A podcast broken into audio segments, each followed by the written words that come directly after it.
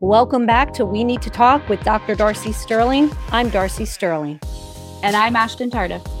Hi, Ashton. Hi. How are you? I'm good. I'm good. I'm, you know, really excited to talk about today's topic because I think it is something that a lot of people will align with, myself included, and that is how to have a fight.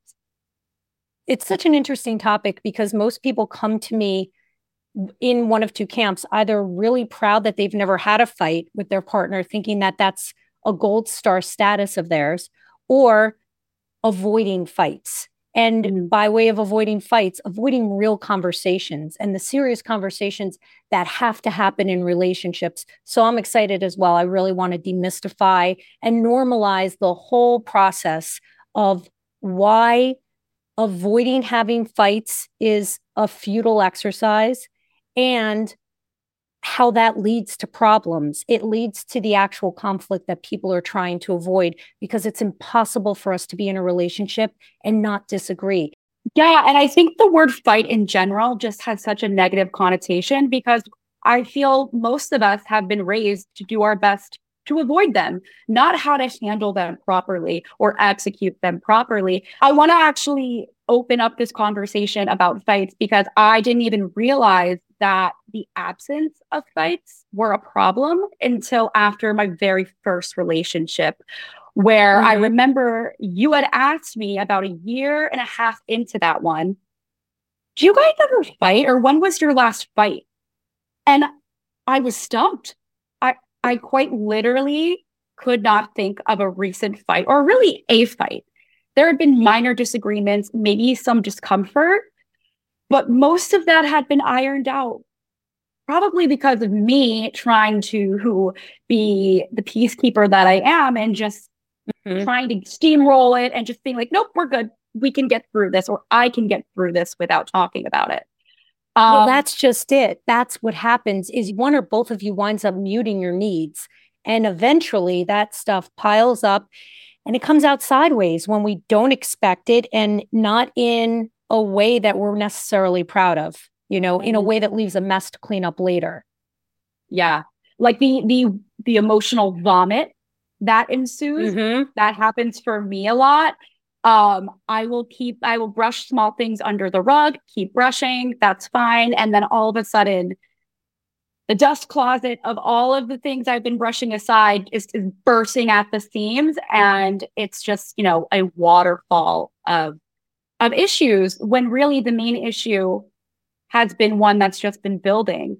You wind up flooding your partner with mm-hmm. information and they become so overwhelmed by the garden hose that's coming at them that they have such difficulty staying present and using their mindful skills, presuming they have any, to have a productive conversation with you. And that's how it becomes a fight. So, mm-hmm to be clear, we don't have to fight, but we do have to know how to negotiate difficult conversations and conflict because those things are endemic. They are part of every relationship, whether it's your familial relationships, your intimate relationships, your professional relationships. If you're close to people, who you and even if you're i mean i was just going to make the argument that if you're close to people who you weren't raised as a twin with but i would argue that even siblings have difficulty negotiating ah. differences because having the exact same childhood experience doesn't mean that you're going to have identical viewpoints, as you well know, or identical yeah. opinions or needs. Everybody comes out of the womb having different needs, and you have to be able to articulate your needs. And so often, partly because of the media and how we're all socialized, we walk walk the planet expecting that the right partner is going to be someone who intuitively understands our needs and we won't have mm-hmm. to articulate them. And when that doesn't happen and they don't pick up on our hints, then our needs start coming out sarcastically, passive aggressively, or through resentment. There are so many consequences to not being able to articulate your feelings and thoughts. So, yeah. Yeah. Yeah.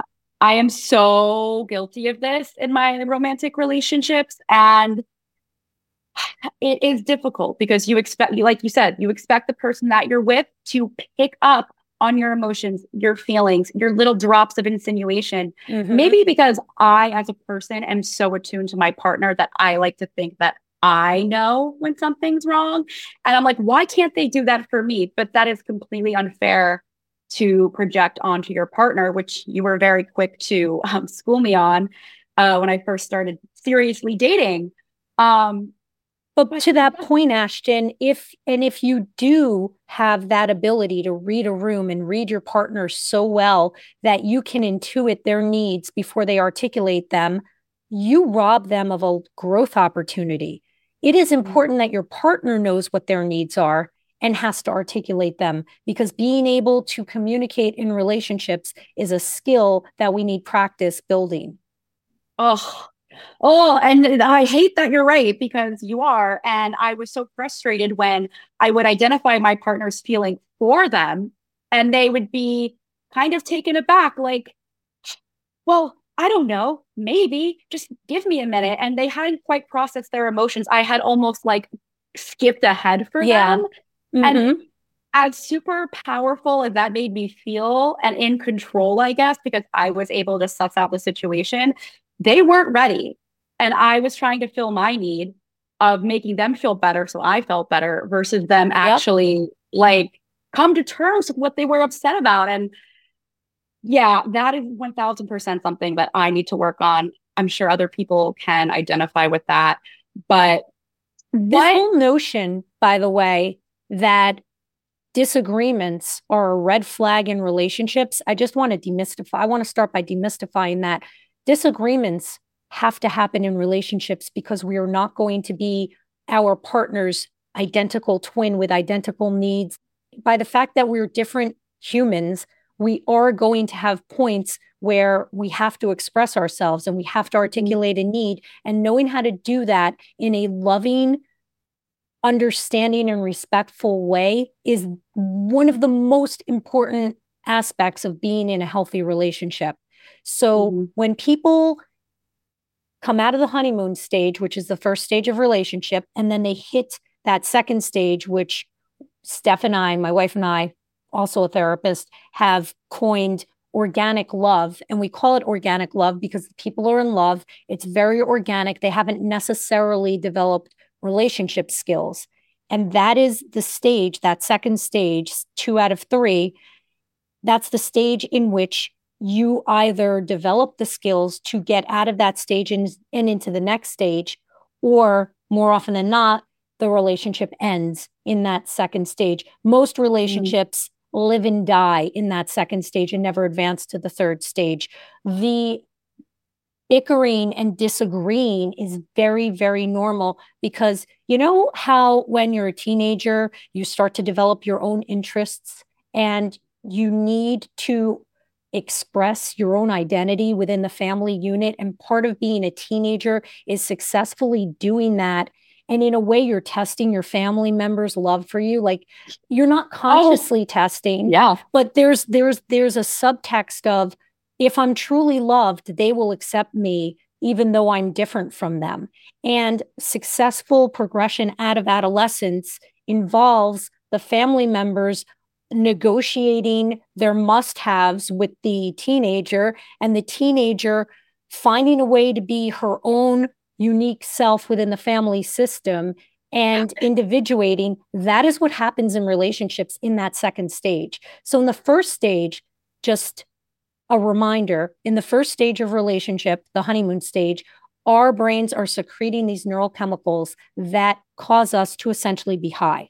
There is nothing yeah. like that first stage. You're obsessing about the person. It starts off at a crush, then it goes into infatuation. And if we're successful in that first stage, we get into the second stage. And then each of us start having a need now that we've created safety, security, and trust, a fabric in the relationship, we each start trying to carve out our own unique identity within the relationship. And that is where the bickering starts. And it is completely normal, it is completely healthy. The goal of that second stage is to learn relationship skills so you can get out of it into the third stage, which is the promised land called mindful love. But we're what we're going to be talking about mostly today is that second stage of relationship because people start bickering or suddenly their partner's like, hey, I want a guy's night out or I want a girl's night out or want to start going back to this hobby that I used to do before we were together or whatever individual interests each of you had, suddenly you each kind of want to do those again. And that is mm-hmm. completely normal. And also, maybe you start leaning into more serious topics where differences of opinion are going to be more obvious. A lot of people wait until the second stage to identify their partner's political interests, religious must haves, what are their like bucket list must haves. And those are the kinds of things that you need a lot of trust, or most people crave trust in order to have those conversations. Most of us intuitively sense that once their partner has more skin in the game, they're going to be more receptive to differences. Even mm. like even if mm. we're we're different. And when those disagreements start, people are like, oh boy, this is not good. And I'm like, no, no, the path out of this is through this. This is not a red flag. Now, the way you disagree could be a red flag is there a certain time when you're out of the honeymoon stage we're in the second phase we're having these normal quote unquote healthy disagreements but at what point is it maybe not? At what point maybe is it not the way we're communicating through the disagreements but we're just like whoa like either a this person is like not who i thought they were or these disagreements are not fixable like in terms of the frequency the volatility could be like the level of violence, aggressiveness in it? Is there like a barometer for understanding this is a problem with the person or the problem with how we're handling it? It's a problem with how we're handling it until the technique gets perfected or one person puts their hands on another or does something mm. in anger. Um, so I think what you're asking me is in the second stage of relationship, is there a point at which the way you disagree becomes problematic and that in and of itself is a red flag? Is that what you're asking? Yeah, that or maybe just like you realize in that second stage when shit gets starts to get real that maybe you're not compatible with this person. Well, you need to be able to both disagree without being douchebags. How do you disagree without being disagreeable? The first step is you need to know yourself and your needs so that you can articulate them. And I encourage people to articulate their needs often and when they're small so that the person doesn't get fire hosed with them. We don't want kitchen what does that mean? fighting. What well, kind of like what you were just just so in other words like if it's annoying to you that I show up 3 minutes late for filming every week, what I would want is for you to tell me that.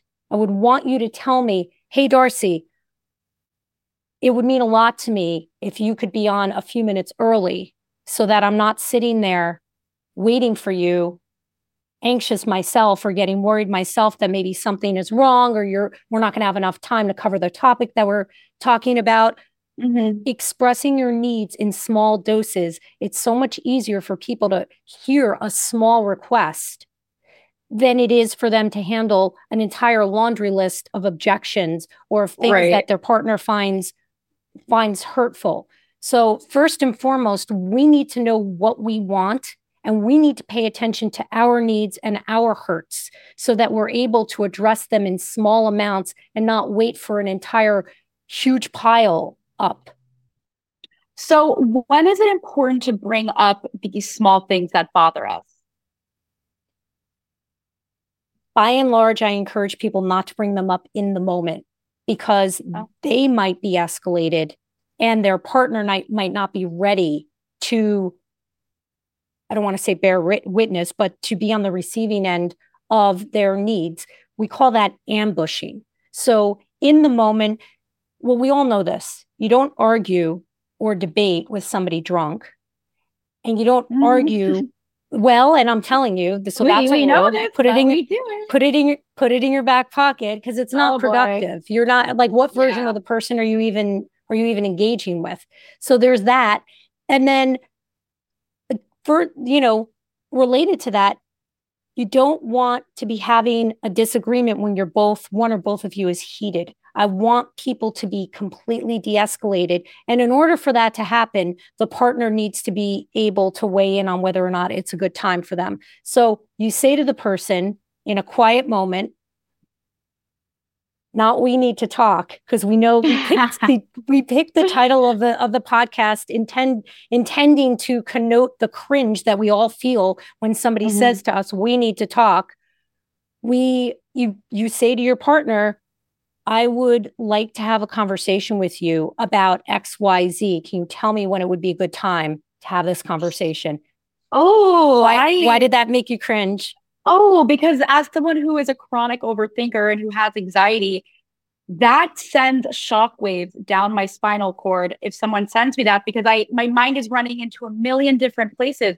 What did I do? Was it this? Was it that? Maybe was it this? Like I know a lot of people who feel this way too.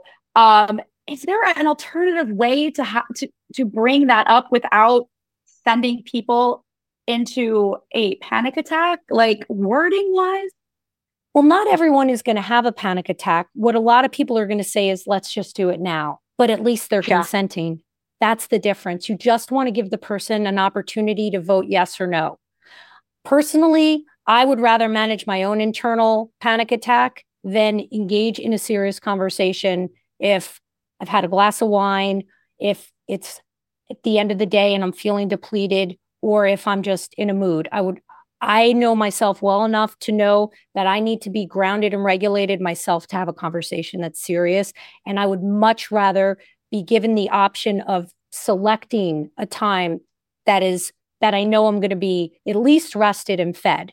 And so, so you won't be overthinking it. I will. no, of course I will. But I'm doing a, co- I'm, I'm doing, I'm doing a cost analysis in my head. And, and if I try to show up for you and I'm exhausted because I've just had eight hours of like hard clinical work and I've just put my all into that and I don't feel like I have hardly anything left in the tank, then I'm going to say to you, no, Ashton, because you deserve that I show up right for you. I know what it looks like when I try to do things, when I try to be a martyr and do it right away to meet the other person's needs, or if I try to do it right away because I have an inability to sit with discomfort, it doesn't go well. I have to be grounded. But what a lot of people will say is, I'm ready to do it now. And then at least you have consent. So, what do you do next?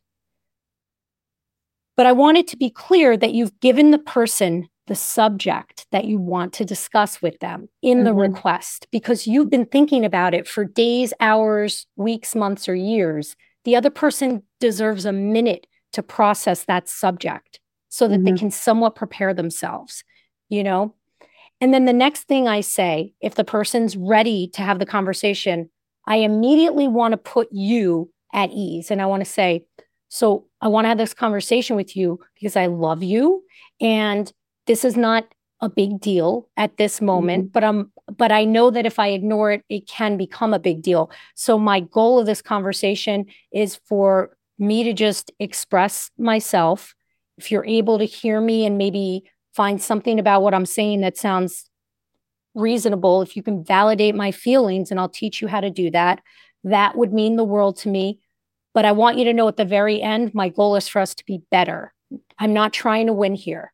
That mm-hmm. does so much to disarmor the poor person that is on the receiving end of the request because they can breathe and then they're not as they're not as armored up and braced for god only knows what is coming mm-hmm. at them so i have a question a follow-up question here because i know for a lot of couples that have fights for the most part it's not maybe a small thing, especially if you've been together for a longer time. Let's say you get into a heated fight, like it is happening. There is no, like, I want to talk about this later. It's happening right now. Does that then mean one person needs to remove themselves and step aside and revisit later? Or does, because some people just can't stop. Like you are, you're triggered, they're triggered, words are coming out. What does this mean for something that's happening in the moment, hot and heavy? You can be triggered and still be disciplined about it. And I need you and everybody else to hear that. Mm. We can be triggered and yeah. you must employ self discipline because what I want you to know is that relationships are fragile. And mm-hmm. we don't necessarily know, especially early on, what somebody's bottom lines are, how bad a fight can get, and it still mm-hmm. be resilient and repairable. So I want people to approach conversations like this, especially if you find yourselves escalating. I immediately want you to stop. So, in the brain, there are different regions of the brain. If you guys are getting escalated, like words are flying, I'm telling you right now, you're in your amygdala. This in the center of your brain is the oldest part of your brain. It's called your amygdala. That's where your fight, flight, or freeze response is located. That is the part of your brain that gets activated when you're upset, when you're heated. This part of your brain cannot contemplate the consequences of your actions. It only knows how to do one thing, and it's keep you alive. It makes one of three choices Do I want to fight you? Do I want to retreat? Or do I want to play dead and freeze? and go invisible. It's actually really sad. Um, it sounds that it. last it part, sounds it. Yeah, that last yeah. part makes me really sad because it's really bad for you. Um, mm. Being in your amygdala, by the way, over an emotional disagreement, that's not great for you either. That's not great for either person's nervous systems because your mm-hmm. amygdala thinks that it is keeping you alive by being activated over this emotional thing that's not actually life threatening. Mm-hmm. You're never going to be able to think your way through when you're heated because you're not in your right mind. You've heard that word before. What uh, I want, I want you to be in your prefrontal cortex, which is the front part of your brain. The it's like in your forehead region of your brain. And the reason I want you to be there is because that is where your ability to be mindful rests. I want that part of your brain activated. Now, those two parts of your brain are almost never activated at the same time. If they are, it's usually a therapist doing it intentionally through EMDR. They're almost never activated at the same time. So, as your amygdala gets lit up, your prefrontal cortex comes offline. As your prefrontal cortex gets lit up, your amygdala comes offline.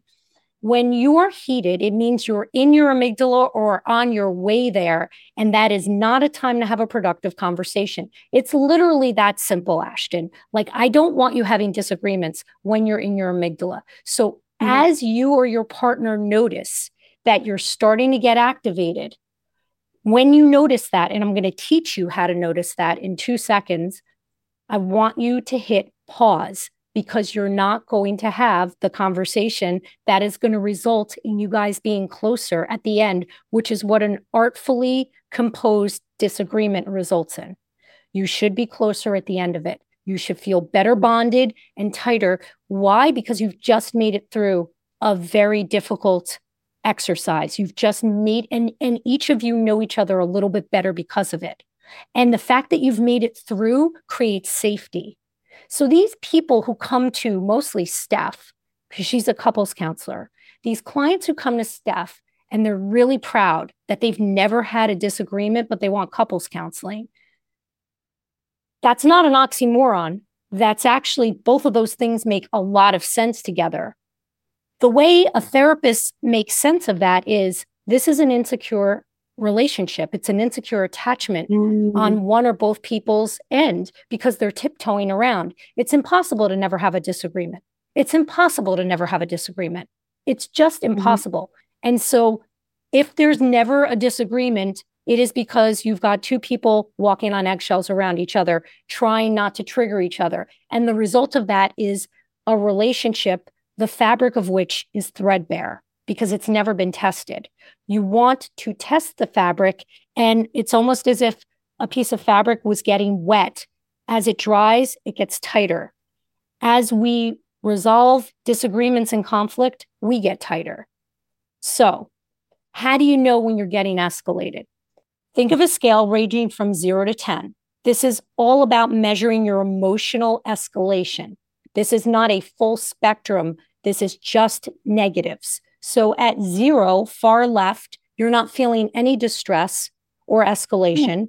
And far right at the 10, that's the most escalation you can imagine feeling. I want disagreements to happen between zero, one, and two. Okay. Okay. That's a very, very concrete cutoff point because most people, average people with average emotional discipline, will not be able to control themselves over a two. Once they're at a three to five, they're making their way into their amygdala as they go further to the right. So the way you can practice this is you can set an alarm three times a day. It can be the same time every day. It doesn't even matter. Like do it before work, after work, and then pick a random time in the middle of work. And every time that alarm goes off, ask yourself, where am I on the emotional discomfort scale, the emotional escalation scale? Maybe you're at zero or make I want you to notice as you're creeping up it because here's what happens Ashton most people only notice when they're losing their shit they notice mm. when they're fine and they know when they when steam is coming out of their ears, but they can't feel it building. Your superpower is noticing as it goes up. And I want you to notice as it goes up. So what happens if you're at a 3 or above? You literally have to step away. You literally have to step away. The good news is there's always a bathroom break that's acceptable. So what you do is you say to your partner, I want to hear what you're saying. I have to go to the bathroom. Hold that thought. I will be right back. Let me tell you, you're doing oh such you're doing such a blessing on your relationship by stepping away at that moment. You're doing such a good thing for your relationship. Now, hold on. What I want you to know is that this is not your mother's timeout. And I don't mean your mother's timeout because, you know, she's my sister. I'm afraid of her. I'm not saying anything negative about her. I mean, everyone's mother. This is not like an old school uh, take a timeout, the way most professionals will say, oh, well, you have to take a timeout. What does that mean? That doesn't mean step away and do nothing and then come back and pick up where you left off, which is what most people will do without having a protocol to follow. I want you to go mm-hmm. to the mm-hmm. bathroom. I want you to run ice cold water on your wrists. I want you to feel the ice cold and I want it to be a little uncomfortable. Like a reset. Yes, I want you to feel it. And then what I want you to do is I either want you to do wall push-ups or wall squats or a oh, wall. Oh, that's sit. not happening. No, but, but here's the thing. Kidding. But Ashton, but here's the thing. The reason I ask you to do that is because the fastest way to change your mood is to change your physiology. The fastest way. And the first thing I have to do is de-escalate you. Once you're below a zero, I'm sorry, once you're below a three, you can be a two, one, or a zero. Before you go back out, I want you to, so basically, when you're in the bathroom and I say, I want you to do wall squats or wall push ups, I want you to do that until you're out of breath. Now, I work. I work with I've worked with professional athletes who have done this. This can be scaled up so that anyone can be out of breath in a minute or two. It'll just take a few for me. Um, I mean, it'll probably take seconds for you, right? Because you're not somebody like who's a big worker out. I had no disrespect to you. No, that's not your no, jam. Not that type of working out, no. But for people who think that they're in great shape and that this is going to be impossible to do in a bathroom, I've had professional football players do this.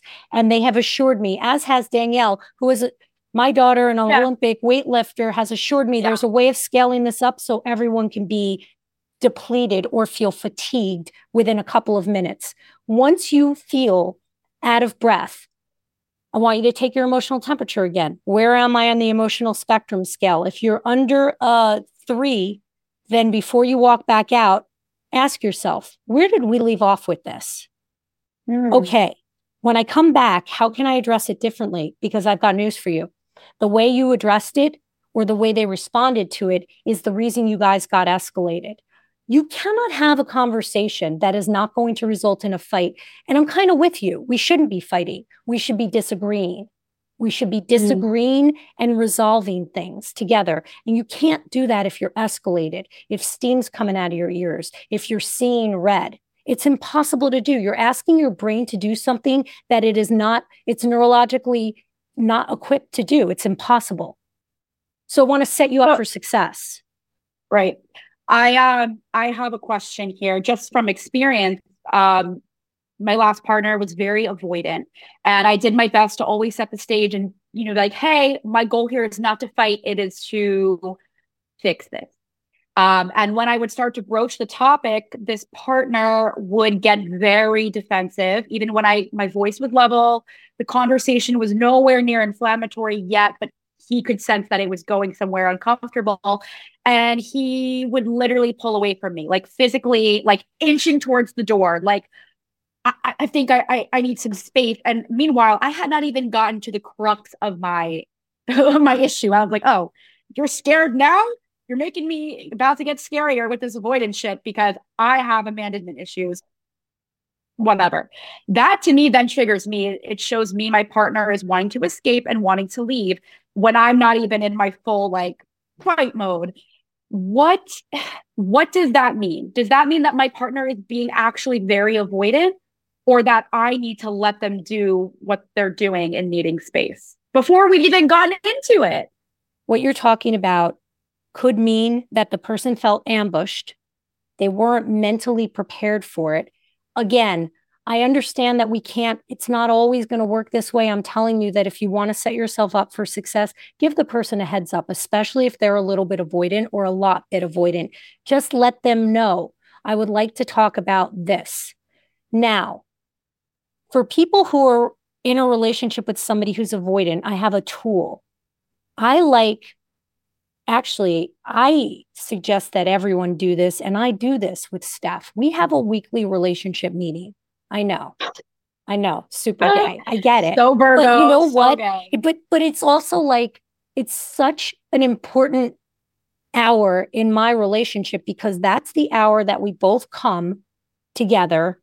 There's structure to how we come together. We do certain exercises at the top that make us feel really loved and supported and held by the other, not physically, but emotionally. And then the same at the bottom. So it's bookended with good stuff that strengthens the relationship. And then in between, there's room for an agenda item. Now, the importance of the relationship meeting is that you you begin to train the two of you that serious conversations are safe that it's okay to have a conversation and over time both partners come to this looking forward to it and feeling better connected by the end of it. Mm. So, practicing the relationship meeting is really, really important to do. And again, I recommend that people do that and start off with a half hour. Don't talk about anything serious. Get a month in under your belt of four meetings where you just meet for a half hour. And if you've had a good 30 days getting through this relationship meeting, then you can start adding in that center part which is the agenda item. What what that tells me with, you know, I don't know who you're talking about and it doesn't matter. You've had more than one boyfriend, but whomever it was, that the person associated serious conversations or your approach to serious conversations. So I wasn't there. I can't identify what you did that either contributed to his run response so that's the that's that's the uh, flight response that he yeah. engaged in. Yeah. You know, I might say in that moment, what can I do to make you feel more comfortable? And so much of that, Ashton, is going to be about your body language. The words that come out, out of your mouth are just a fraction of how a conversation goes. It's yeah. all about looking open. So lean forward and like it, it's all about having a casual body language. So you can see that I'm like a little hunched right now. My arms are open, they're not crossed in front of me. My legs are open. I'm trying to posture in a more casual way to communicate to his nervous system that I'm not out for blood. I'm not yeah. out for blood. And you can ask the person in that moment to try to bring them closer. What can I do to make you feel more comfortable or more safe because I love you and at the end of this I want us to be better not not bitter. I don't want to divide.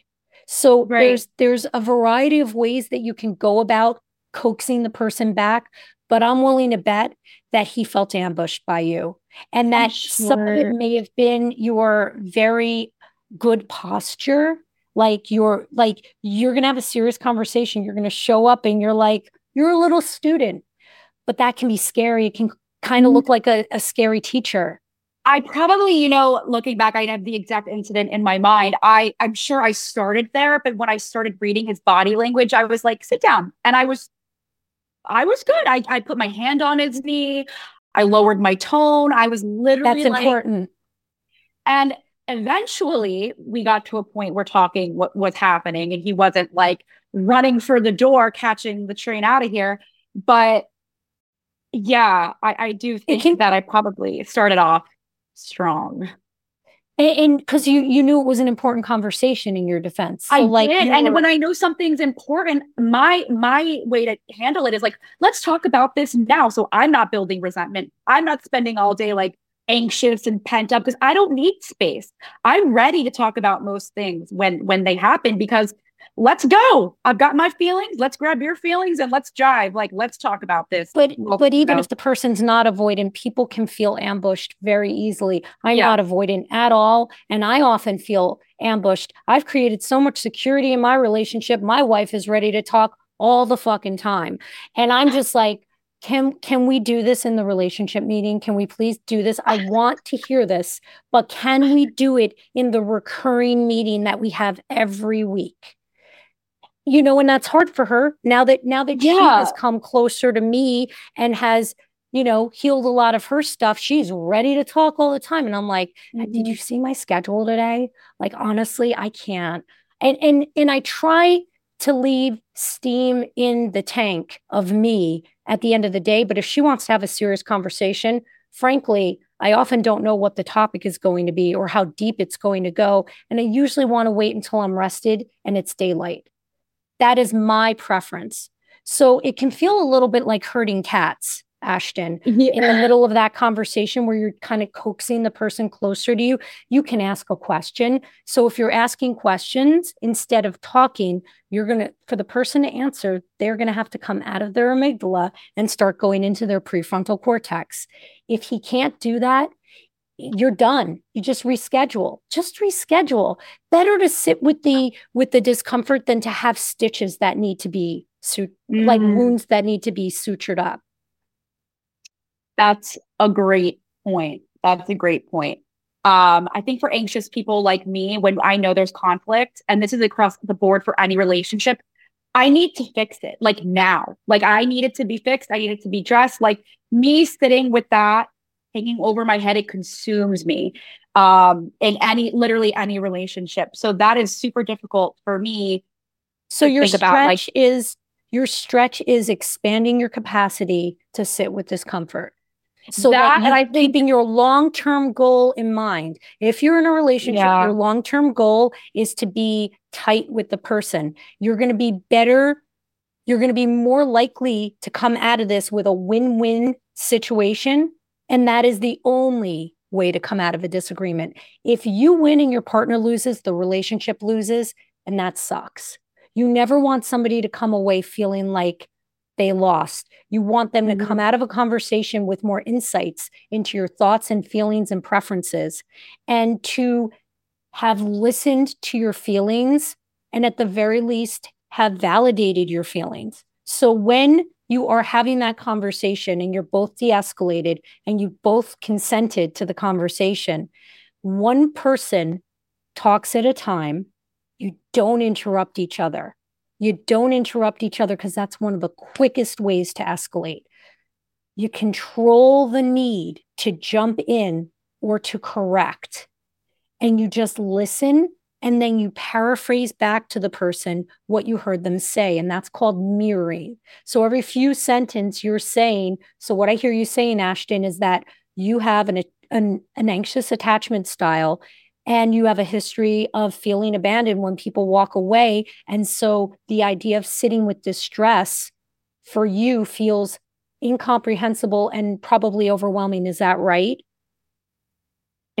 Bingo. Um yeah and, and and notice how so, just hearing that like how did it feel for you to hear me just say that back to you yeah i mean it just shows me that you were listening to me because i i know that a lot of people listen to respond and not to comprehend And I've yes. been guilty of that.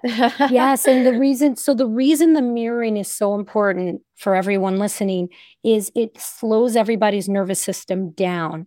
You want less activation during serious conversations, not more. We want everyone and the person who's expressing themselves, they're used to being in conversations with people who are not fully plugged into what they're currently saying, but thinking about how they're going to respond. So mm-hmm. when you respond by mirroring, yeah. what you're telling that person is, oh, I don't have to rush through this. My person is going to be here for me. My person mm-hmm. is going to be anchored and here for me and listening through to the entire process. And without even realizing it, their nervous system calms down, which will calm your system down. It works mm-hmm. the same way with escalation. As one person escalates, often the other person has a tendency to escalate as well. But we can co regulate each other without being codependent. We can co regulate each other by doing this mirroring thing until the person who's speaking has said all the things. And when they have nothing left to say, after you've mirrored back everything that they've said, well, when you're done mirroring, each time you finish mirroring, you're saying to the person, Did I get that right? And the person's either acknowledging it. And if you got it wrong, you say, Could you please rephrase that? Person rephrases mm. it, you mirror it back, you paraphrase it back to the person. And when they have nothing more to say, then you say, This is where you validate. You say to yourself, Now I have to find something about what they said that makes sense to me.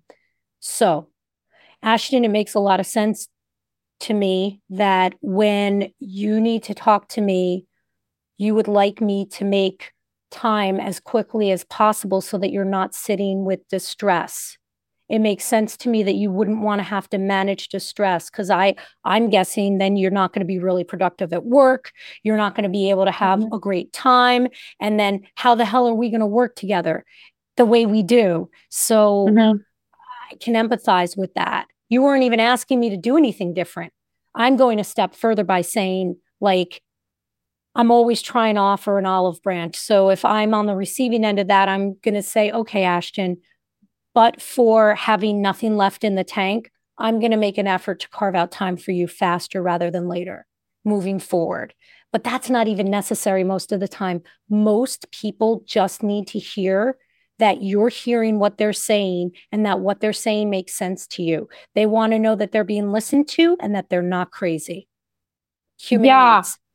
I actually, I think I wanted to add something that I've been there. I think there's so many times where I've been in a disagreement with somebody. And before I even gotten to my point yet, they'll be like, I understand. I understand. But I'm like, do you understand?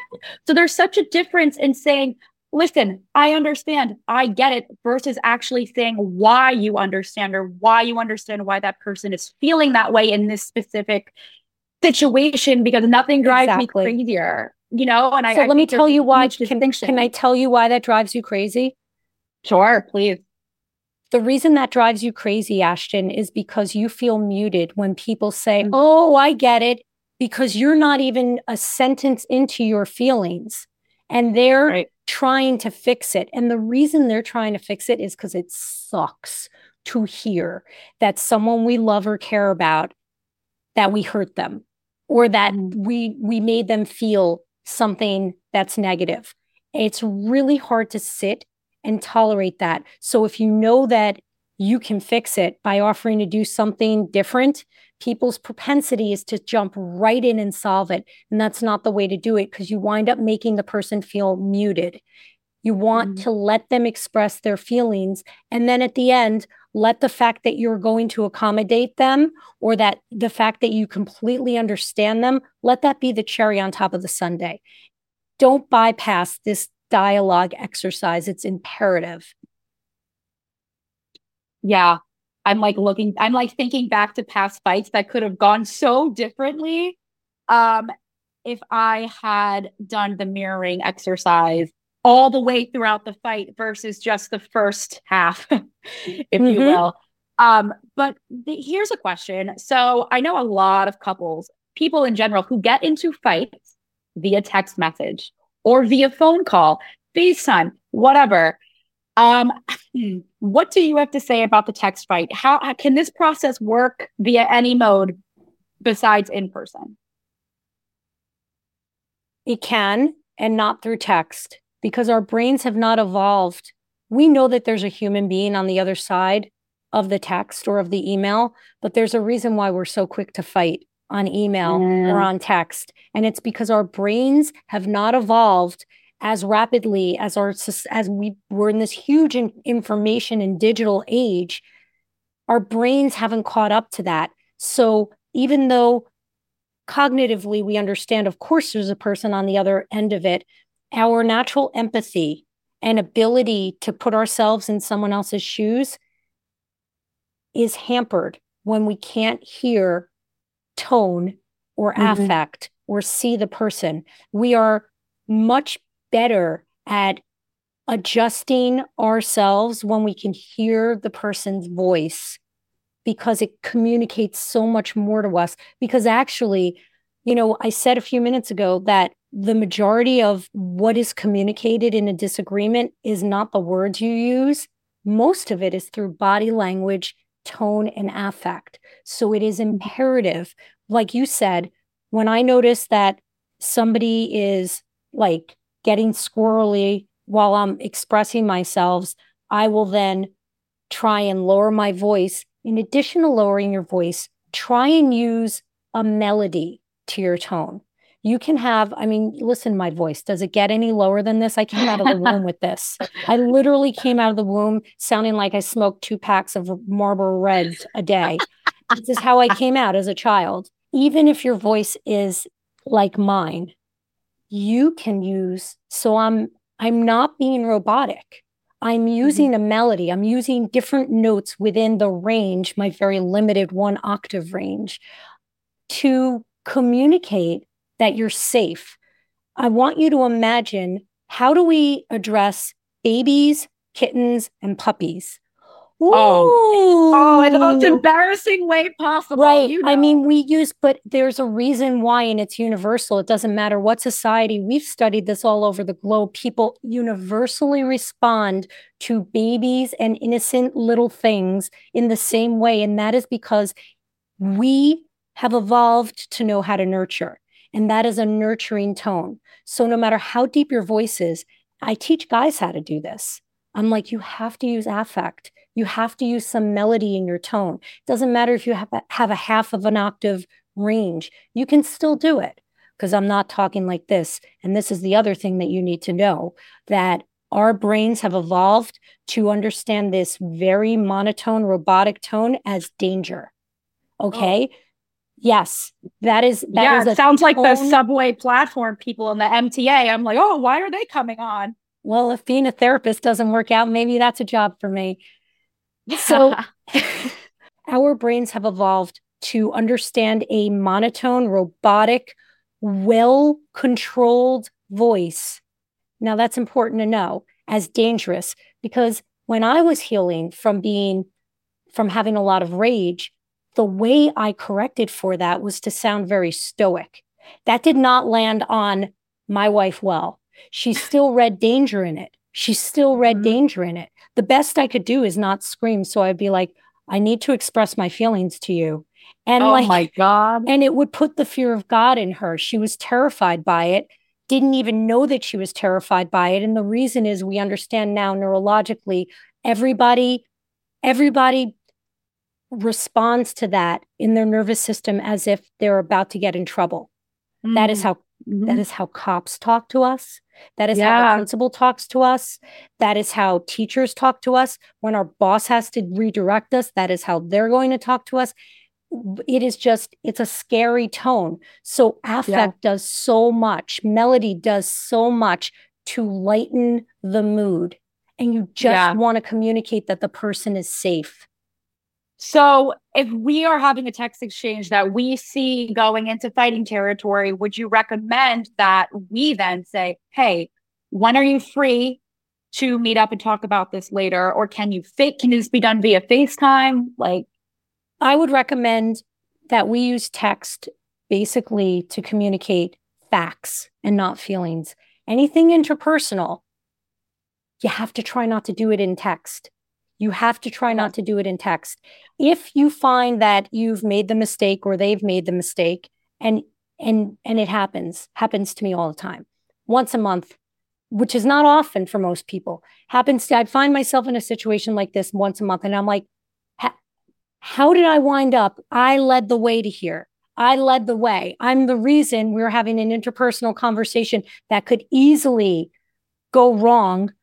And it's my fault. So people make the mistake of being very direct in moments like this. And I don't suggest it. I don't suggest saying, listen, I don't want this to escalate further. No, don't say that. Just be like, just say, this is the text version of the bathroom break. I want to hear more about this. I need to jump right now. Can we FaceTime in a couple hours? Can we okay. talk on the phone in a couple hours? Can we meet up in a couple hours?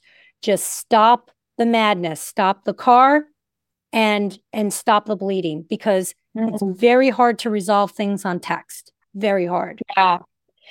Yeah. There are a lot of girls who are literally like clenching their fists right now. And I think part of I that know. Though, is a separate topic in that a lot of us don't feel empowered or um, strong enough to have vulnerable conversations with people, hence the avoidance. I know personally, it was easier for me to get all of my feelings out via text because I could read it, I could edit, I could review it. I'm like, yes, that was such a good one. Whoo, really got it right. there.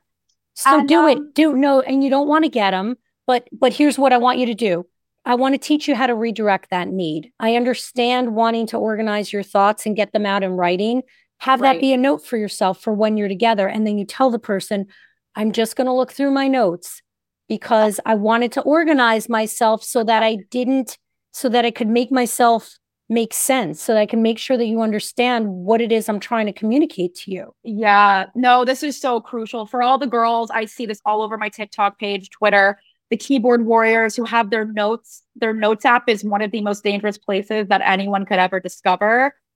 But you why? here because we pour the most unhinged chaotic feelings and things we want to say there and then we pull from there and then we decide what to send what not to send. But what i'm saying is girls because i will i would type out my drafts of what i wanted to send people in my notes app.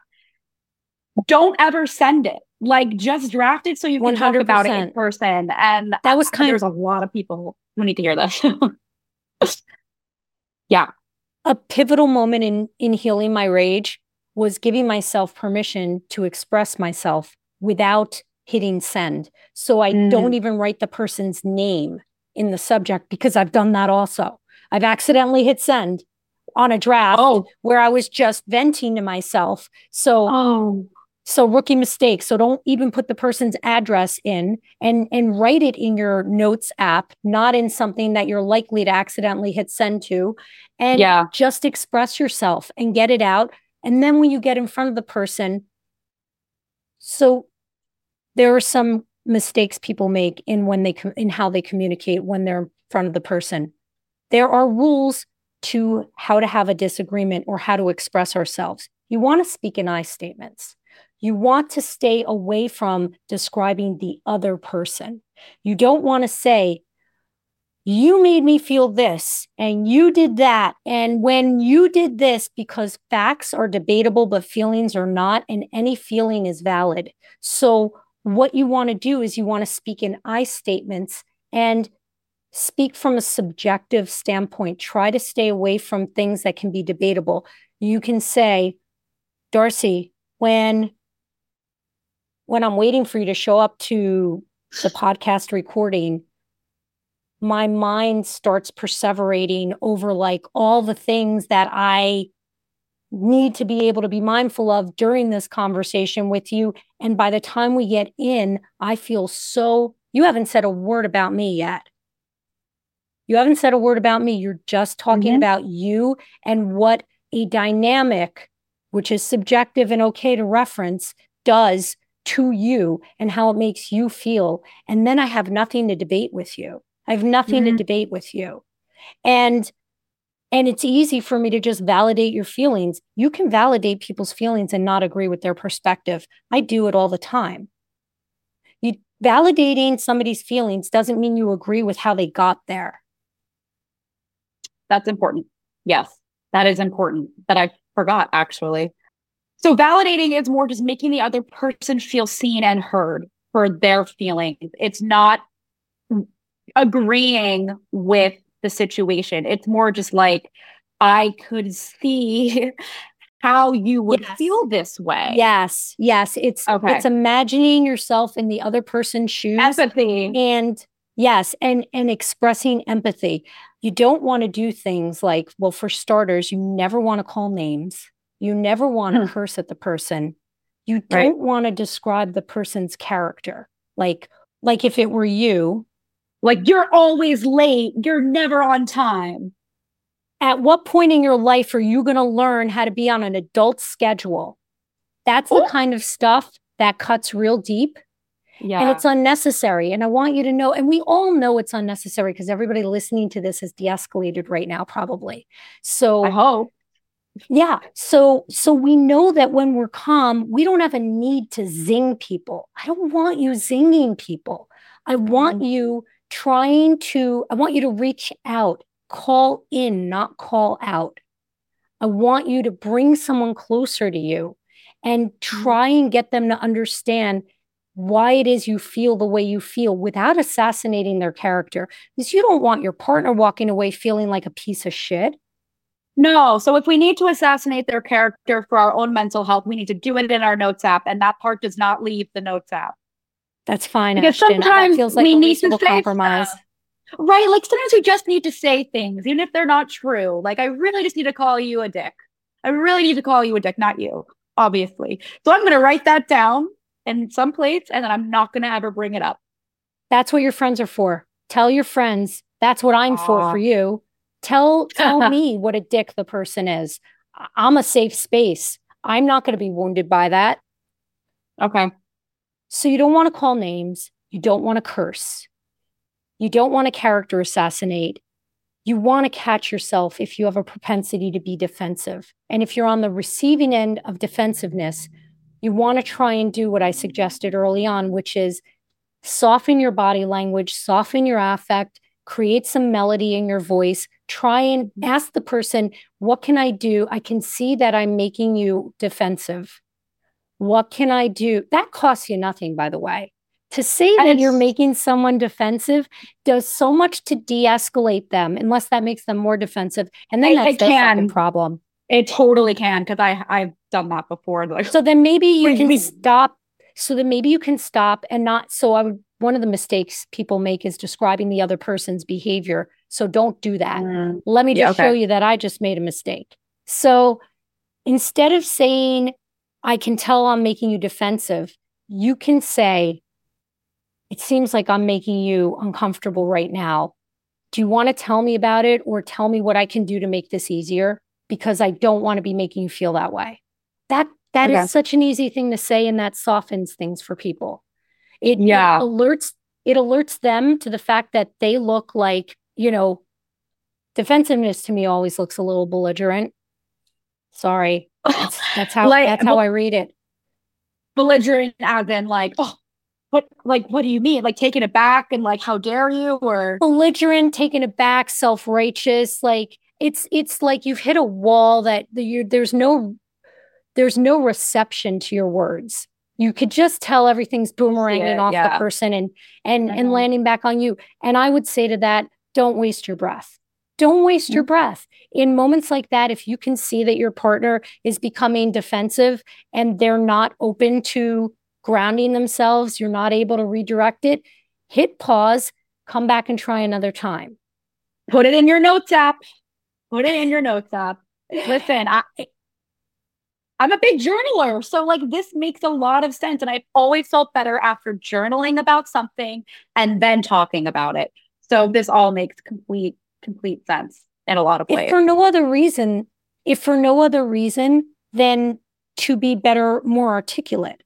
Mm-hmm. Want to be able to express yourself in a way that does not underscore that you're walking on eggshells, but rather creates the safety that's necessary for a resolution. Right. And it would be great to also leave a quote unquote fight and not have regrets. Um, I feel like a lot of people yes. are not always able to say that um, because they're coming from an escalated place when they're having these conversations. Mm-hmm. So, yeah, lots to take away here. The last thing I'll say is this you don't want to crowdsource when you're having a disagreement. Mm-hmm. What I mean mm-hmm. by that is, I was telling my friends about how you behaved, and they all agree. that's that's oh, that's, that's overwhelming to people. It's it makes it so much more difficult to receive the words because now the mm-hmm. person is aware of feeling betrayed by other people in their life or in your life. It just complicates shit speak. And people often do this because they don't feel empowered or they worry that their perception or opinion is not going to be valid enough. It is valid mm-hmm. enough. True. Very true. Oh, so I hope that everyone has now learned how to artfully have a fight with whoever in their life because I disagreement. Uh, sorry, disagreement. Uh, but sometimes you really just do have a fight. And but hopefully people can now halt a, a disagreement in the tracks before it becomes a full blown a full blown fight.